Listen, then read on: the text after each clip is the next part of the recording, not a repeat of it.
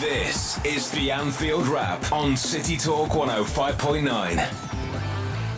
Dortmund 12-15 on a Sunday in August. John Gibbons is Liverpool Football Club's way of saying, lads, go and have a big day. It feels a bit naughty. Feels it, Um, it's it like feels outrageous, is what it to does. Something. yeah. It's Kev Walsh's birthday as well, my mate, and like It's it, it feels wild. it feels like a license to do all sorts. They should be putting things on and everything, as far as I'm concerned. Something needs to open at nine. Yeah, I think something needs to open at nine. And then everyone will be like really excited as well because I mean, not many people will be get to go over to America to see the tour, so that'll be your first chance to and see also what, Reds. and also Dortmund looking fabulous in yellow. Everyone's going to be very, very pleased yeah, indeed. Klopp strutting around. Strutting around the place, looking fantastic. Uh, 12, 12 inches taller than Brendan. Nowhere near as good at managing football teams. Quarter past twelve It's on gonna- a Sunday. Going to be outrageous. All right, then this is the Anfield Wrap City Talk 105.9. I'd like me to do this bit. Saying people's names. I'm Neil Atkinson. Opposite me is John Gibbons.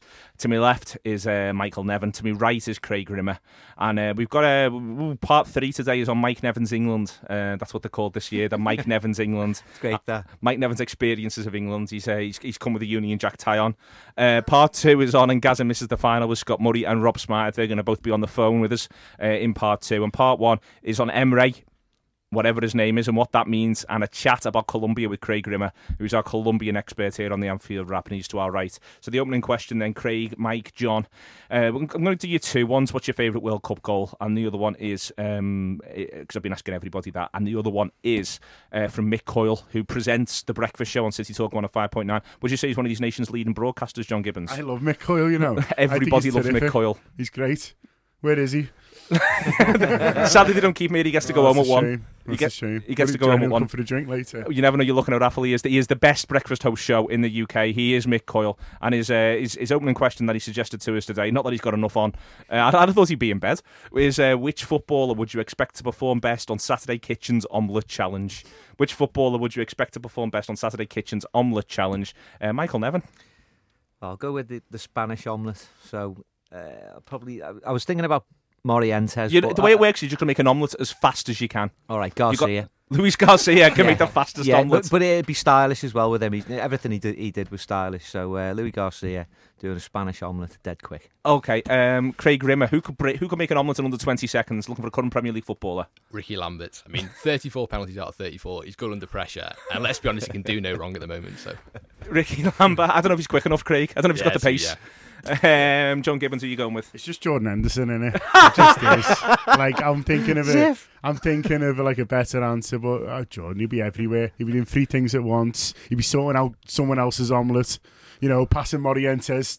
You know, red red onion over, trying, doing loads of shuttling, and still getting his job done. And uh, not not a single hair would fall from his head into No, said omelette. terrific. It's uh, pristine as ever, Jordan Henderson. And what's your favourite World Cup goal then? We've been doing this, Mike. What's yours? Uh, didn't have much time to think about it, but the one that just came into my mind straight away was Maxi Rodriguez against uh, Mexico. I Where think. they passed it loads. They put, um, did they pass it loads? They passed it loads and then they put it and the then, and then they, somebody pumped it into him and he controlled it on his chest and then volleyed it in from 25 yards diagonally over the keeper. Brilliant goal. That was mine. I'm a bit gutted. So um, I'm going to go for the obvious one, which is Carlos Alberto, uh, 1970 World Cup final. It is a great goal. I love how, how they're walking around the pitch.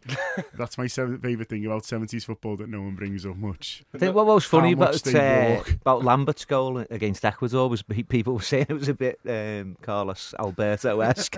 it wasn't really. He hit across the ball and that was about it. And it was a good run from Barkley, Yeah. but I remember Neil Mellor once saying he scored a Van Basten-esque volley for the reserves, and then they showed it. And, well, he volleyed it in. there was the similarities there. But no, uh, yeah, Carlos Alberto is just for the slow, slow, slow, fast wallop. Uh, this is right. I've got this thing anyway that. The thi- Talking I think- I, I, there, I- John. I, want to do this. In, I want to do this in part two, uh, a little bit with uh, with Scott and Rob. I haven't watched all the World Cup games. I actually think the only bit of football that hasn't got faster, loads faster, is World Cups. I think there'll be more of that this summer where there's people just just walking around because it really is like we played a long season. We've had a lot on. It's boiling. We're just going to stride around the pitch now. And I, th- I thought they were doing it in the last World Cup. I thought there was loads of it going on. But that England Italy game, you're going to be able to go out and do a bit, do your shop, come back. Pirlo's still got it. Looking here, looking there. He's Yeah. under no pressure. Why No. would he be? No one's going to Yeah, close him down. We'll talk. We'll get onto that with uh, with, with Mr. Nevin in a little while. Um, Craig, what are you going for? Uh, Dennis Bergkamp for Holland v Argentina, France Oh. 98. Firstly, it's a phenomenal solo goal. And secondly, for the commentary, I don't know whether you've heard this. If not, get on YouTube. Dutch commentary. Oh, commentator there just we screams Dennis Bergkamp 12 times in, in response to the goal. As he should. Well, that's that. That's a great, great way to describe the goal. I'd say he's he's, he's deconstructed it into its very essence. Yeah. Screaming Dennis Bergkamp twelve times. Uh, Carlos has just said Matthäus versus Yugoslavia, which is a which is a lovely, lovely, lovely goal as well. Uh, well, it just evokes colour as far as I'm concerned. All this. Okay, then. Are we saying his name? Mike Nevin. What's your pronunciation? Well, I, I thought it was Emre Can, but apparently it's Can, uh, Chan, Chan, isn't it? You're going with Chan? What are you going with, John? Gibbo's going with Khan, aren't you? Yeah, I heard Emre you say Khan. Yeah. So you're saying Chan. You're saying Khan. What are you saying? I, I, I went with Chan, but I've since been corrected By me. by you. Yeah. I- What- what is it? I've been informed by somebody. Maybe they could have just been. I mean, I'm just going off what this one person said. Jan, Oh, I'm not saying that. Jan, Emre Jan. No chance. So you're just going to stick with what you're on, yeah, where you're it's on. a C, innit? yeah. You're in Yeah. England now, mate. I'm just waiting. I'm looking, I'm looking forward to my dad's pronunciation. The, the dad's pronunciations will, will add another another level to the uh, to, to the mispronunciation. New letters. whatever the correct version Ex- is. extra syllable in there. Yeah. It's got one syllable. There's five different pronunciations already. That's before the dads have got involved. It's, just, it's out of control. Should we just call him Emre for the Emre. purposes of this? Emre will do, won't it? Okay, Emre then. Uh, Mike Nevin, he's your key signing. Well, he, he sort of is, isn't he? I mean, we've talked about before about the um, this fellow who's going to come in and potentially cover Gerrard, but there was the difficulty that if you get somebody in like that, that he wouldn't be happy to sit on the bench. So we we really sort of were looking for someone that would have, have a dual purpose midfield role, and uh, and this this might be the fella that we're, we're talking about here because he, he can play in a more advanced position. He, he he tends to drive forward. I mean, if I'm being honest, I haven't seen an awful lot of him, but what I do know about him is that he has got that ability to play in more than one position. So I can see him covering. I can see him maybe coming in for some of the, the should we say, the lesser home games and covering Gerrard in a, in a deeper lying role if Gerrard Gerrard needs a rest. But I can also see many uh, opportunities for him to play alongside Steven in a more advanced position in the midfield. Uh, John Gibbons, we've said this before, uh, worryingly at times last season. He looks mildly underpriced with this release clause. It does appear that everybody wanted to keep hold of him. Uh, Bayern Munich meant, meant, meant to want to try and get him back. Uh, he appears to have a bit of power and pace. He could well be the lad who doesn't only cover Gerrard, who can't only do a bit at left back, but might also be able to supply some energy in Henderson's absence. Yeah, he, I've watched all the YouTube. Everything YouTube's got to offer on this lad. I've, Looks, I've, looks I've, like he can run. I've seen it, and yeah, I've, I love the way he holds himself as a player. He's almost Vieira-esque in, in not in his, his necessarily his ability, but how he how he kind of holds himself on pitch, how he moves across the across the pitch as well, and just seems to have a supreme level of confidence in himself. I think he's very he's very raw. He's got he's got he gives the ball away a lot. You can you can you've got these fabulous things now where people highlight every touch that a player's made in a game and put it together in four and a half minutes for you. It's brilliant. whoever whoever came up with that. Rob Gutmann, I think. well, Rob's a big fan of it too. I know he is, but uh, but I don't think you'd I don't think you'd do that. I don't, think- I don't think he'd have the patience. But um, but someone's doing it for Rob, and I know he is. He's pleased by. it. But you know, but you get everything. You get you get the good and the bad, and you can really see how he playing. And you know, he gives the ball away quite a, quite a lot. And you know, he, he's, he's sometimes you know he's trying things that you know he's not making the best decisions at times. But in terms of his natural ability, in terms of how he covers the pitch, he he loves to tackle. And you know, as you say, he looks like the kind of person who, if we'd have had him with a few games to go when Henderson got suspended, you would have loved to throw him in. I mean, the the ideal thing is w- with with our squad at the moment, we don't have to throw him straight in. We can kind of bed him slowly, but he looks ideal for the Premier League. It looks ideal for the Premier League, Craig. He does look to have the power and pace when you look on these YouTube things, and it looks like he loves carrying it as well, which is quite interesting. He seems to love striding forward. Yeah, I mean, uh, again, I've not really seen too much of him, but what I've seen and what I've heard, yeah, he looks like he's a, he, he- a player who's possibly in a similar mould to, to another player we were linked with earlier on this summer, and that's James Milner, in the sense that he's got that adaptability about him, possibly a bit more athletic uh, than, than a Milner. Um, but yeah, long term, I'd say him as probably a replacement to Gerrard, which may signal the beginning of the end for um, Lucas Leiva. Uh, but because he's got that kind of that adaptability and that athleticism to his game, he'd be able to get his game elsewhere within the team next season when Gerrard's playing. Do you think? Do, do you think this really does put Lucas's position in the squad under pressure?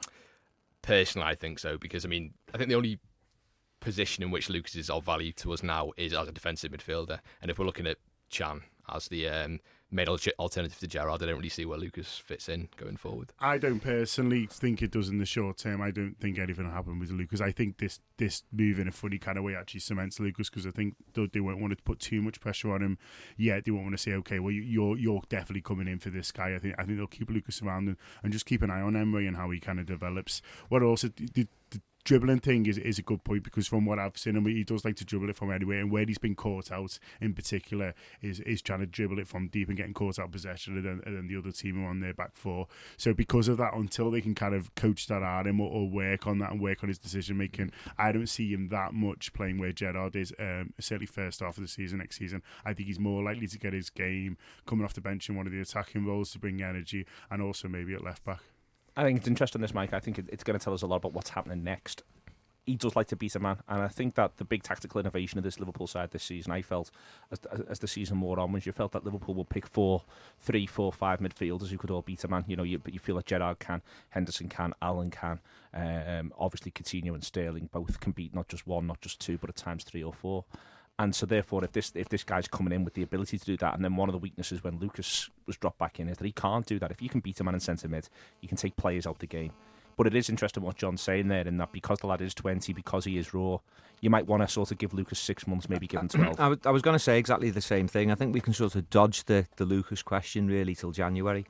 Um, you know, there is potential for him to maybe move on then if it, you know, if he hasn't recovered any kind of the fitness that we've seen him have two years ago, and it has been a long time since he's been playing at this highest level. Do you think one of the things injury. that's in, in, in Lucas's in Lucas's camp very much this summer is that he isn't going to the World Cup? Well, definitely because he, you know, if it isn't a question of him having lost all of his pace and it is sort of you know, an incremental thing with the in- injuries, then a good pre- pre-season behind him that other players might not get could put him in an advanced position in the squad come August. Um, and just re- regarding uh, Emre Can, Emre Can, I mean, as far as he's concerned, you know, the, there is going to be a bedding in period. I mean, he's, he's young, he's inexperienced, but the, the biggest thing about Rodgers is his ability to, to coach players and develop them. And, you know, Sterling was a bit erratic, certainly even halfway through last season, and that appeared to be coached out of him. He started making better decisions, and but at the same time, he was also encouraged to be more adventurous as well. So if this lad has got a little bit of imagination in him, can beat a man, then you know Rodgers is the, is the perfect fella, fella to encourage that and develop it as well. Yeah, I completely agree with that. When you when you watch him, you think Rodgers he's he's a, he's a Rodgers player in the his, his attributes, but also you know how much how much kind of natural ability he has, and, and the things that he's not doing so well are all things that could be coached. And I'm and I'm sure Rodgers has looked at him and can't wait to get his hands on him. It's a similar one with Moreno as well that looks all but done. You think you know this is someone who you know both those players are at the right age where they've got enough experience to be useful to us, but also at the kind of age where you know they've still got a lot of developing to do. And you know the, I don't blame them for wanting to come to Liverpool because if I were them, I would. I think do we see him more as a replacement in the squad for someone like Luis Alberto, who obviously didn't really push on last season. Uh, obviously, um, Emre Can's a similar kind of age, but probably got more potential about him, so could possibly come in and kind of well, see, you know, the key thing he's got that Alberto never had was his energy and pace. And yeah. this is the other thing, you know, the other person with, with Luke McCraig as well at the moment strongly is obviously still Lallana. And we needed that, that, you know, when Henderson went out, there was the shortage of energy. Lallana should offer that as well. It does feel as though Rob Compton last week said he noticed that it was height. He thinks we're going for height. But then one of his examples was a centre half. And he said, you know, we've got this lad in and he's a centre He's 6'2. Centre halves tend to be 6'2. The point about Can, Can's a big lad. Jan, sorry, he's a big lad. But Lallana isn't. But it's more of physicality, more of being able to get yourself about the pitch that it looks like we're getting into as much much as the height aspect, it does seem like it's about getting a series of fitter lads in. Yeah, uh, obviously last season there was a lot of um, pressure on Henderson in that regard, but obviously it, it's certainly an attribute which Rodgers values highly. So bringing more players in who can kind of assist Henderson um, in, in that regard is definitely I think it's the way he's going. The other thing as well is about not losing the style of play, and you know if this this fellow is someone who can beat a man and be progressive, and you know sort of make short bursts in in um, short um, sorts of spaces. Ba- basically, I, I, just think that where we, we were a bit lacking was in, in terms of a bit of physicality. And if you look at the, the key player in City's team last season, it was Yaya Toure, wasn't it? Um, and that's exactly what he's got. And if this if if, if this um, if this new lad is sort of of that ilk, then that can only be beneficial for, for Liverpool. And it's something a little bit different within the confines of the system that hopefully he'll be able to adapt to quite quickly. Okay, then we've got Craig in the studio. We're going to talk briefly about Colombia as he's written for us two articles now on the Anfield Wrap website. Well in, Craig. Showing off. Very much so. Uh, I mean, you've got you've got a strong Colombian link, haven't you? Uh, yeah, uh, pers- pers- bit of a personal link there. So I've kind of been following relatively closely uh, the Colum- their progress over the last couple of years within the qualifiers.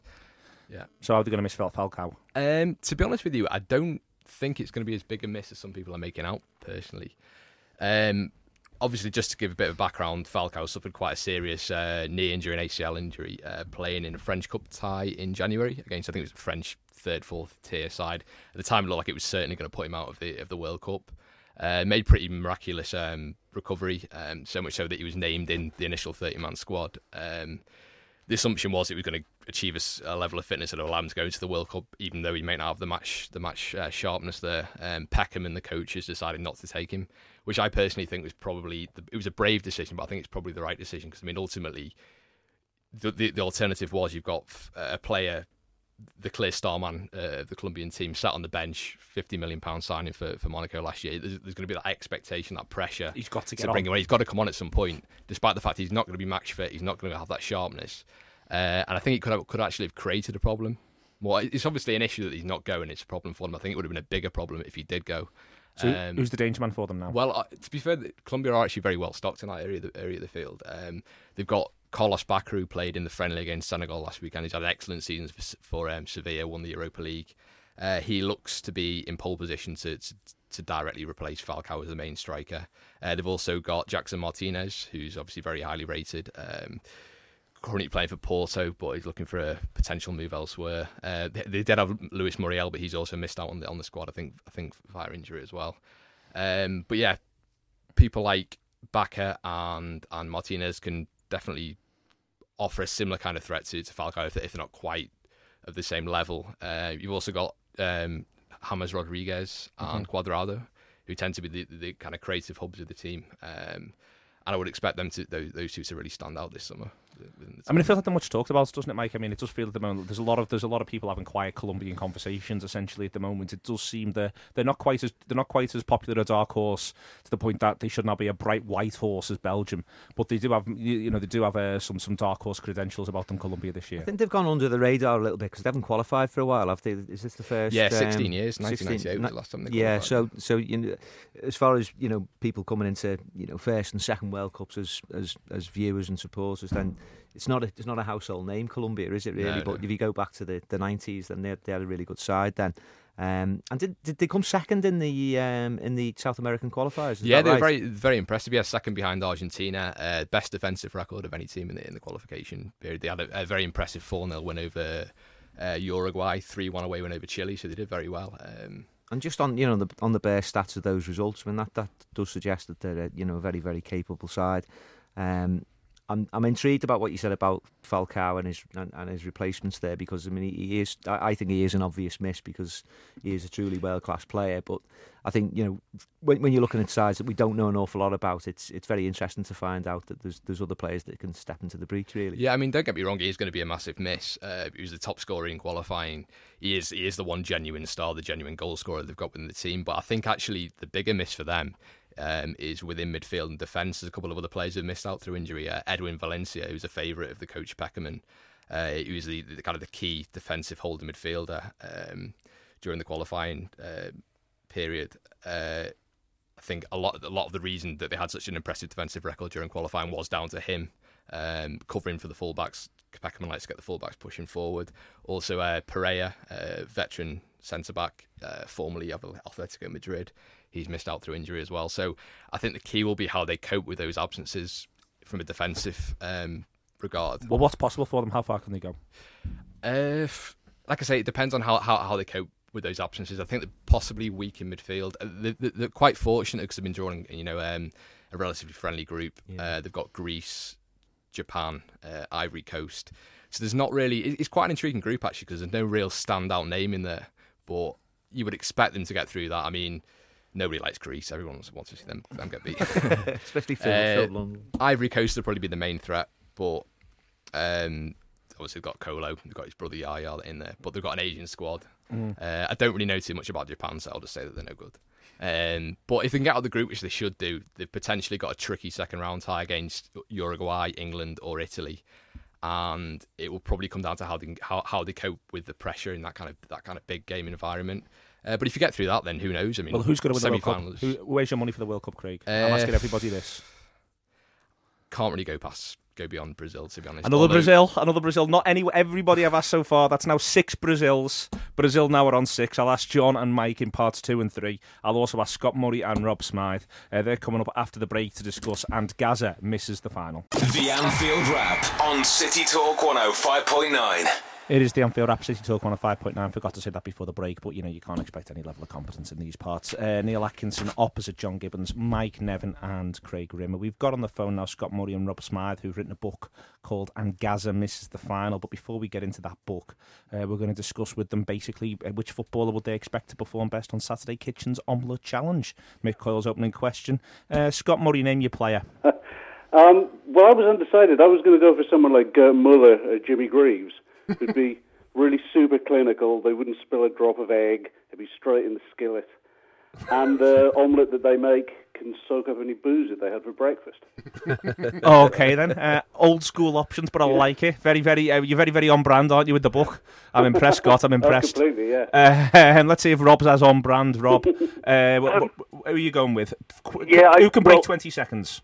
Uh, I wasn't sure, but I decided Gary Neville. I thought he'll have been preparing for this from the age of 16. You know, he's been making an omelette every morning. He'll have done his research. He'll have watched the videos. And, um, yeah, so Breaking, breaking egg after egg after egg after egg. Started off, it took him four and a half minutes, but after after six months of hard graft, he got itself down to a healthy 25 seconds. Everyone in the Neville household is absolutely sick of omelettes, but Gary is walking away with the crown.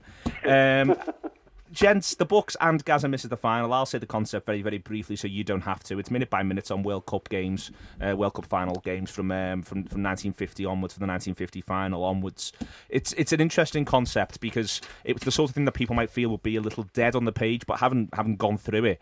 It's remarkable, isn't it, Scott? Exactly how much you miss when you watch these games back. You must have been stunned by, you know, exactly how much of this you were, you you, you managed to somehow your brain hadn't retained. Well, I just think it's because you see the the, the sort of every, everything is boiled down to like you know these little 10 second clips, and they become your memory by default.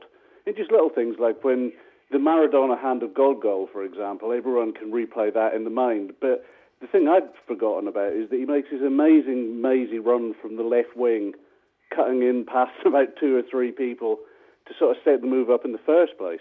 So it was started off with this sort of flash of brilliance and so well, I mean, it was ended in a sort of different flash of brilliance. But it's you, know you you only sort of hone in on one on one thing, which is which is very strange.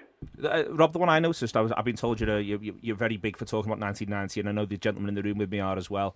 The one, the one that struck me when I was going through it was I'd completely forgotten that both Waddle and Buchwald had missed a penalty. Uh, sorry, both hit the post in the England Germany semi final. And as soon as I read it in the book, I remember both of them crystal clear. But it had honestly completely slipped my mind that there'd been two, two instances of the post being struck. Yeah, exactly. A Buchwald was, was about two minutes to go in extra time. But there, there are other things from that game that I actually hadn't, not only had I not retained, I can't even remember them. So Waddle should have had a clear penalty. It's not even debatable, winning all 1 0 down. And then with about seven minutes to go in extra time, Platt has a goal disallowed. And it's probably the right decision, but uh, it would be onside today. But also, it's so close. It could easily gone the other way. And I think the person who's given offside is poor old Gascoigne, actually. So he kind of inadvertently uh, cost England a place in the World Cup final. Mike, did you remember any of them? I remember most of them. Uh, don't remember the disallowed goal, but I remember another. Uh, I don't know whether it was a disallowed goal because I think the whistle had gone, but didn't Waddle have a shot from about 40 yards that came That's off the right, underside yeah. of the bar and then bounced out? But I think the whistle might have gone just previously. It, it had gone, yeah. It, and that's the thing he had done. I think Platt had fouled someone off the ball, but yeah, he basically was in the centre circle, chipped Ilgner, and he um, Ilgner tipped onto the bar. Yeah. I think it was one of them ones that, that, that, that for the TV viewer we never knew the, the, the whistle had gone, and uh, I- it was a moment of excitement. Maybe if you're, Yeah, you're at the ground, then you, you you're more up to speed with what's going on. And it almost doesn't matter the fact that an England player was actually trying that. I mean, I don't think Waddle knew the whistle had gone, so the very fact he was trying it kind of reflected how far England had come in those few weeks, I suppose. It's uh, other stuff that's in there as well. You got uh, Brazil Italy from 1982. You got the Battle of Santiago, Scott. I mean, did you argue over who did what? Um, a, a wee bit, but I think we just kind of both had our, our sort of favourite periods. Like I, I know that Rob has more fond memories of um, of Italia '90s that I do, but then I, I was supporting Scotland through that tournament, so that's kind of natural. But I, I, I, quite like looking back at like some of the old stuff, like the Battle of Santiago is another the, the Chile Italy game, uh, the, the the big sort of Donnybrook that they had. It's a, it's it's just fantastic entertainment because that, again that's boiled down to you know, you remember the great left hook that floors the fella and the sort of chest high two footed challenge. But that's actually happening every couple of minutes if you watch the whole thing. It's it's magnificent, and you'll never get a game like that again today. They are, it comes it comes through in your thing in the book. They're absolutely hacking lumps out of each other, aren't they? From about the sixth minute, I think that's the first really bad one. I think you point out, and then it just doesn't stop. Well, then and, and then there's like the bobbies sort of come on mob-handed, like someone sort of escorted off the off the pitch with about forty guys from the from the local constabulary. I mean, it was a, it was a major international incident already before it was even kicked off because there was a couple of Italian journalists had come over to Chile and said, you know, this place is a complete slum, without sort of realizing there'd been like a huge earthquake a couple of years ago. So all the Chileans were going, aye, aye, maybe we should get stuck into these lads, which is exactly what um what they did. Uh, I mean, Rob, the other thing I noticed as well is that you must have done well to find some of this footage to get to get the full the full stretch of ninety minutes or one hundred and twenty out of some of these games. It, was that a struggle? It actually wasn't. It's surprisingly easy. There, there's one website where you can pretty much get full games from I don't know the Romanian league in 84, 85. I'm fu- I'm, Rob, you're gonna have to send me the link to this website. I'm furious about this news. I was killing myself trying to get Bayer Leverkusen Liverpool about two months ago, and no one had it. And that was from oh. that, that was from this this century. Uh, yeah, I should go. But yeah, it's terrifying the, uh, the the extent of the stuff you can find. The only one, I mean, we struggled we wanted to do a couple of games from 54, um, but we couldn't get those in their entirety. But anything from 66 onwards, and we managed to get a radio transcript in 1950 of the entire game. But yeah, anything from 66 onwards is not actually that too bad.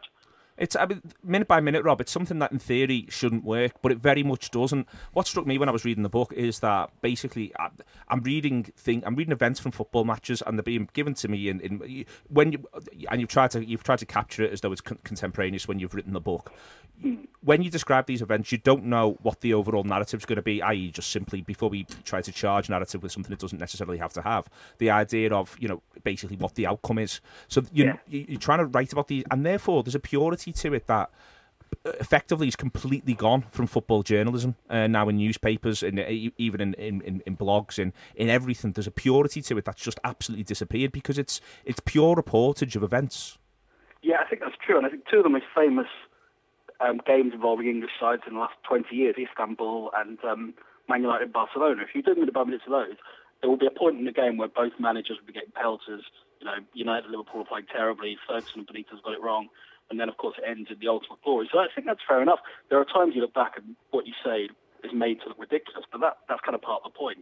Games will change in ways that nobody could foresee, really. So I agree. Yeah, I think that that's the nice part of it, the kind of complete purity even though you can make yourself look completely ridiculous. That's, that's fine. I mean, the thing is, the thing is, no one's ever right. There's no interest in football if people are right all the time. I think being right in football is the worst thing. If you're right about football, you're a pub bore, um, and you, you effectively shouldn't be allowed to enjoy it. I mean, Mike, the, the minute by minute stuff, it's effectively, and it, this occurred to me again when I was when I was going through it. It's effectively what the Pink Echo used to do, where you'd get the Pink Echo if Liverpool had played away from home, and you pick it up, and it would just list things that had happened in the game in the order they had happened. There was no attempt to try to cobble this together into something that was pretty. It was just here's a list of things from a football match. Yeah, I mean, obviously that was down to the fact that, the, that those journalists writing, writing those Liverpool uh, Echo reports on the Saturday, they're at the game. They didn't have any time to sort of frame frame the report around the, the narrative of the game and the outcome and that, that was where that purity came from. And when I was writing the book on 85, 86, that, the, the Pink Echo was something that I drew upon. I remembered a lot of the incidents, but obviously not 90 minutes of games that had happened 20,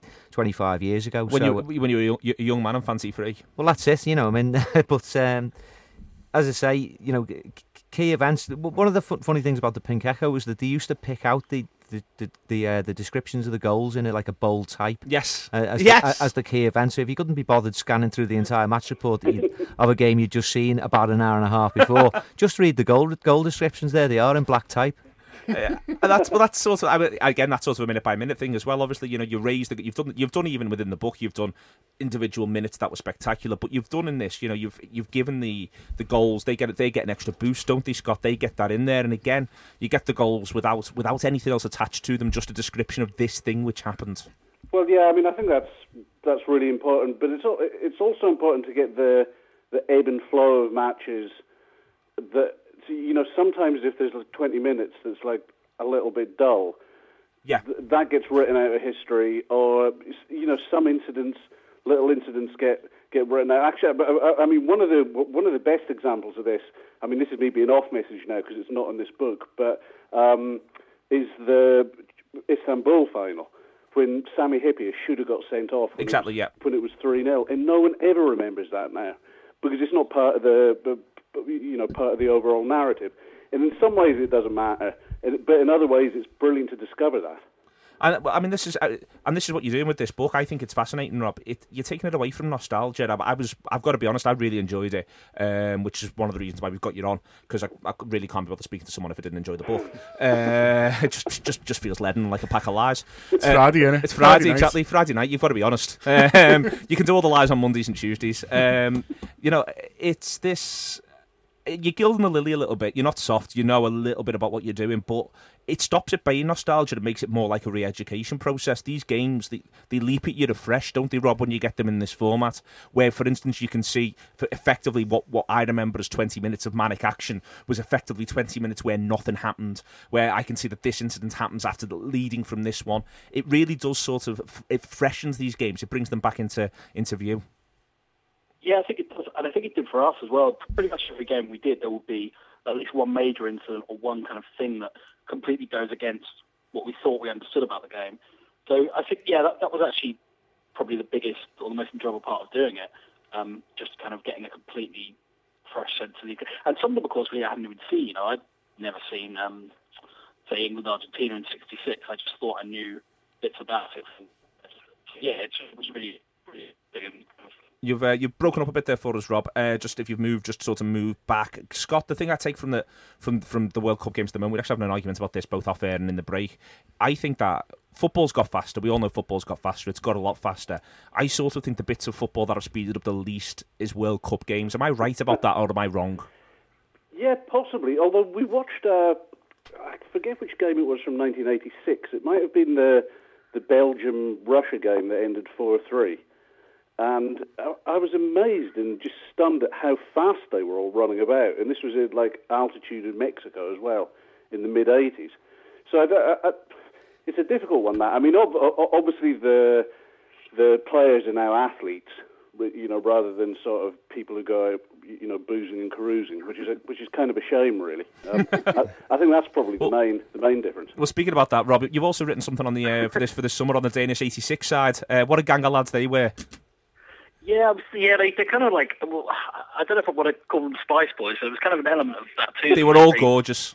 yeah, yeah, they kind of, they, yeah, they certainly lived their life and enjoyed their 20. You often see people say you kind of, you can't live your youth and be a professional footballer. I remember Lee Sharpe making that comment. Um, or not be a professional footballer and successful, but yeah, they seem to find like a happy balance between um, between on-field stuff and then their nightclub and success stuff. What's that called, Rob? That book?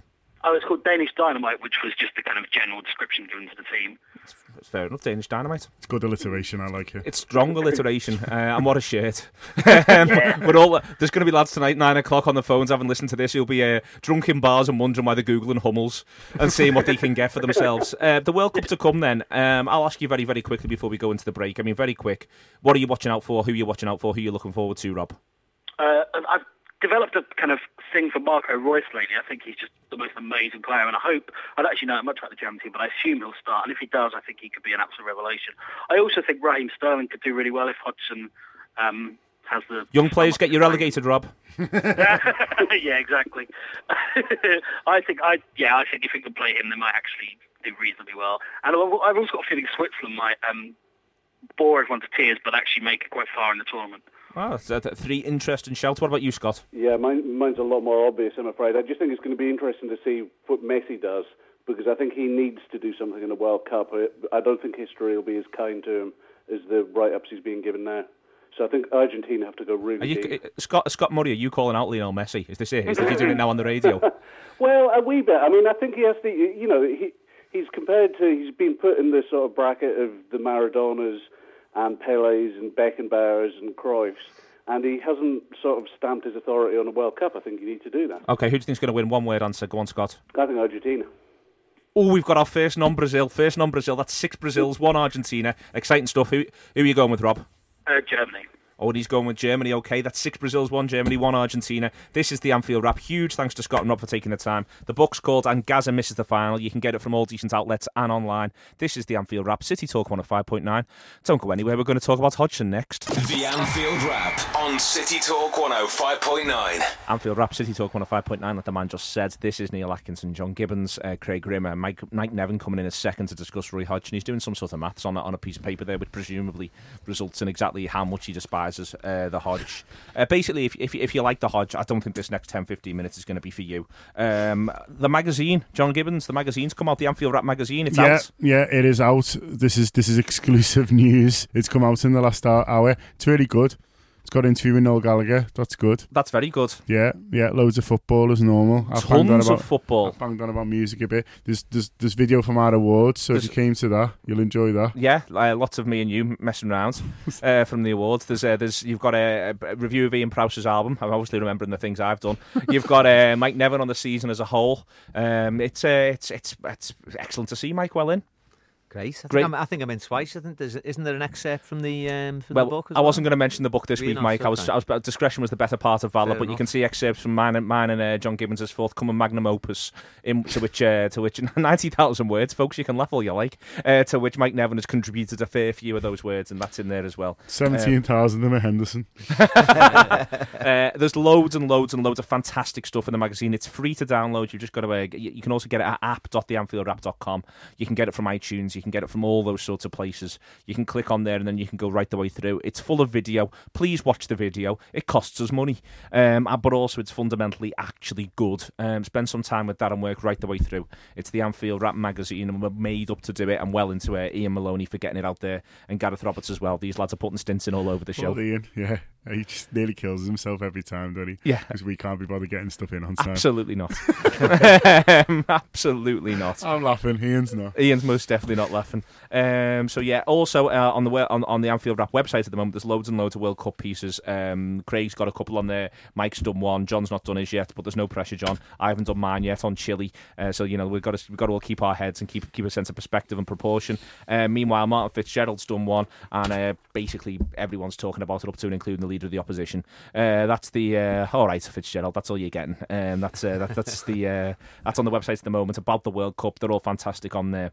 And Mike Nevin's one that's on there is about his World Cup journey. Um, Mike Nevin, how much money have you got in England?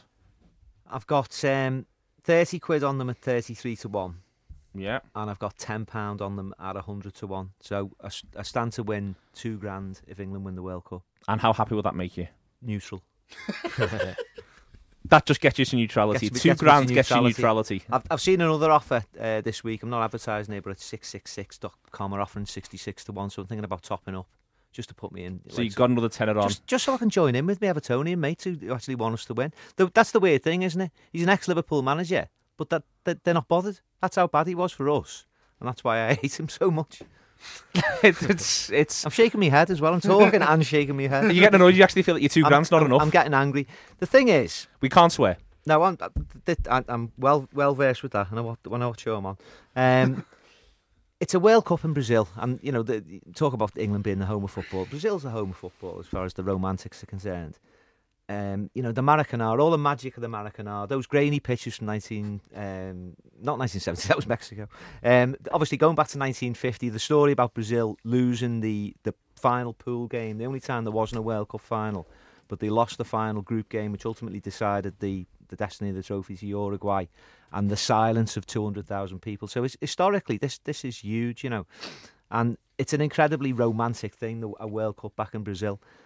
But then the romance is just ut- utterly kicked in the face by the fact that if you wanted to get behind England, it's Roy Hodgson in charge. It's it's just it's a, it's a travesty. It's every it's every single time. Every single time he does something, says something, goes somewhere. He was holding court in a pub the other night, which made it officially the worst pub in in the, in the whole wide world. And um, you know, I'm I'm yeah, I'm including pubs in Southport in that. It was it was That, absolutely that's really stretching it. That Yeah, it was Southport. absolutely disgraceful. Uh, everything that comes out, I'm, I'm, I'm virtually patho- pathological on it. I can't bear him, Craig. I can't bear anything to do with him. And I, and for once, and it's the first time since possibly '98, It feels like an England team you could get behind. It feels like a, it feels like it could be a modern England team, an England team that's as exciting as as, as Dortmund mentioned them earlier on the show. Who've got pace, who've got swagger, who've got verve, and then it cuts to this travesty of a human.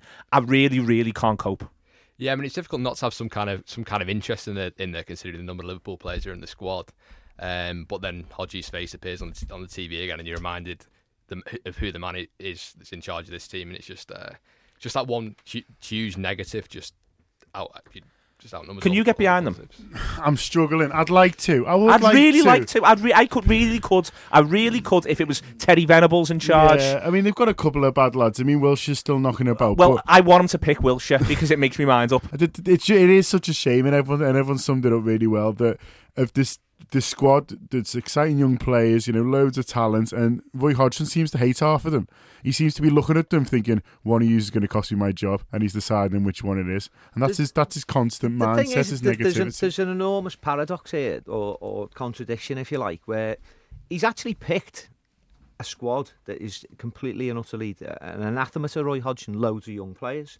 And then I read something this week about um, Sterling and Barkley. It was in some kind of assessment of current value of players in Europe, and Sterling and Barkley were in the top ten as far as transfer or potential transfer value of players in Europe. The likelihood is he won't play either of them. oh, he hates them. He hates Ross Barkley, This doesn't is he? the thing. I mean, Barkley. He hates Ross I, I, Barkley. I thought lad. Barkley was brilliant the other night, and yet he, got, he gets it in the neck from Hodgson afterwards.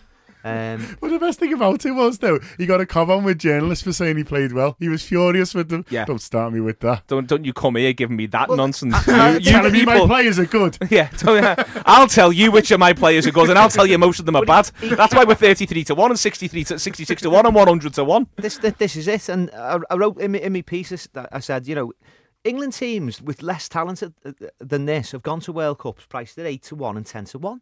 Uh, and I know it's in South America, and that makes it more difficult. But they shouldn't be thirty-three to one with that amount of talent in the, in the, in the squad. This is the Premier League. These players all come in the Premier League. Everyone will accept that the Premier League is, is either the best or the second best league in the world in terms of being strong across the board. These players all star in that league. Why are they thirty-three to one? Because of Roy. Yeah, I mean, I agree. That I mean, the squad's full of of, of talent, full of young talent, exciting. They've got, they've got the potential to, to go there and do something, something different, something fresh, something new. But you just know that Hodgson's just going to go there and he's just going to dog it. He's, he's not going to play the likes of Barkley. He's not going to play the likes of Sterling. He's going to play Welbeck. He's going to play Wilshere, and he's just he's just going to try and dog it. And You see, I, I've got a theory behind his selection of the young players. I think it's his get-out clause. So do I. Um, y- y- y- And, and he's he- also he's also picked the squad the press wants him to pick, and that's what Roy does. He does what the press tell him. yeah, and you know, if they come home, let's say they get to the last sixteen, they Uh, get beaten the last sixteen, then I've- he, he, he can say, "Look, I picked the young squad. I picked the team. I picked the Friday squad night, that lads. you It's wanted." Friday night. It's Friday night. I can't handle this. It was your, it's your agenda. I know it's my agenda. It's a terrible decision. I can't handle him having success in any form of life, like boiling an egg. That's the Anfield Wrap this week. Fuming. This is the Anfield Wrap on City Talk 105.9.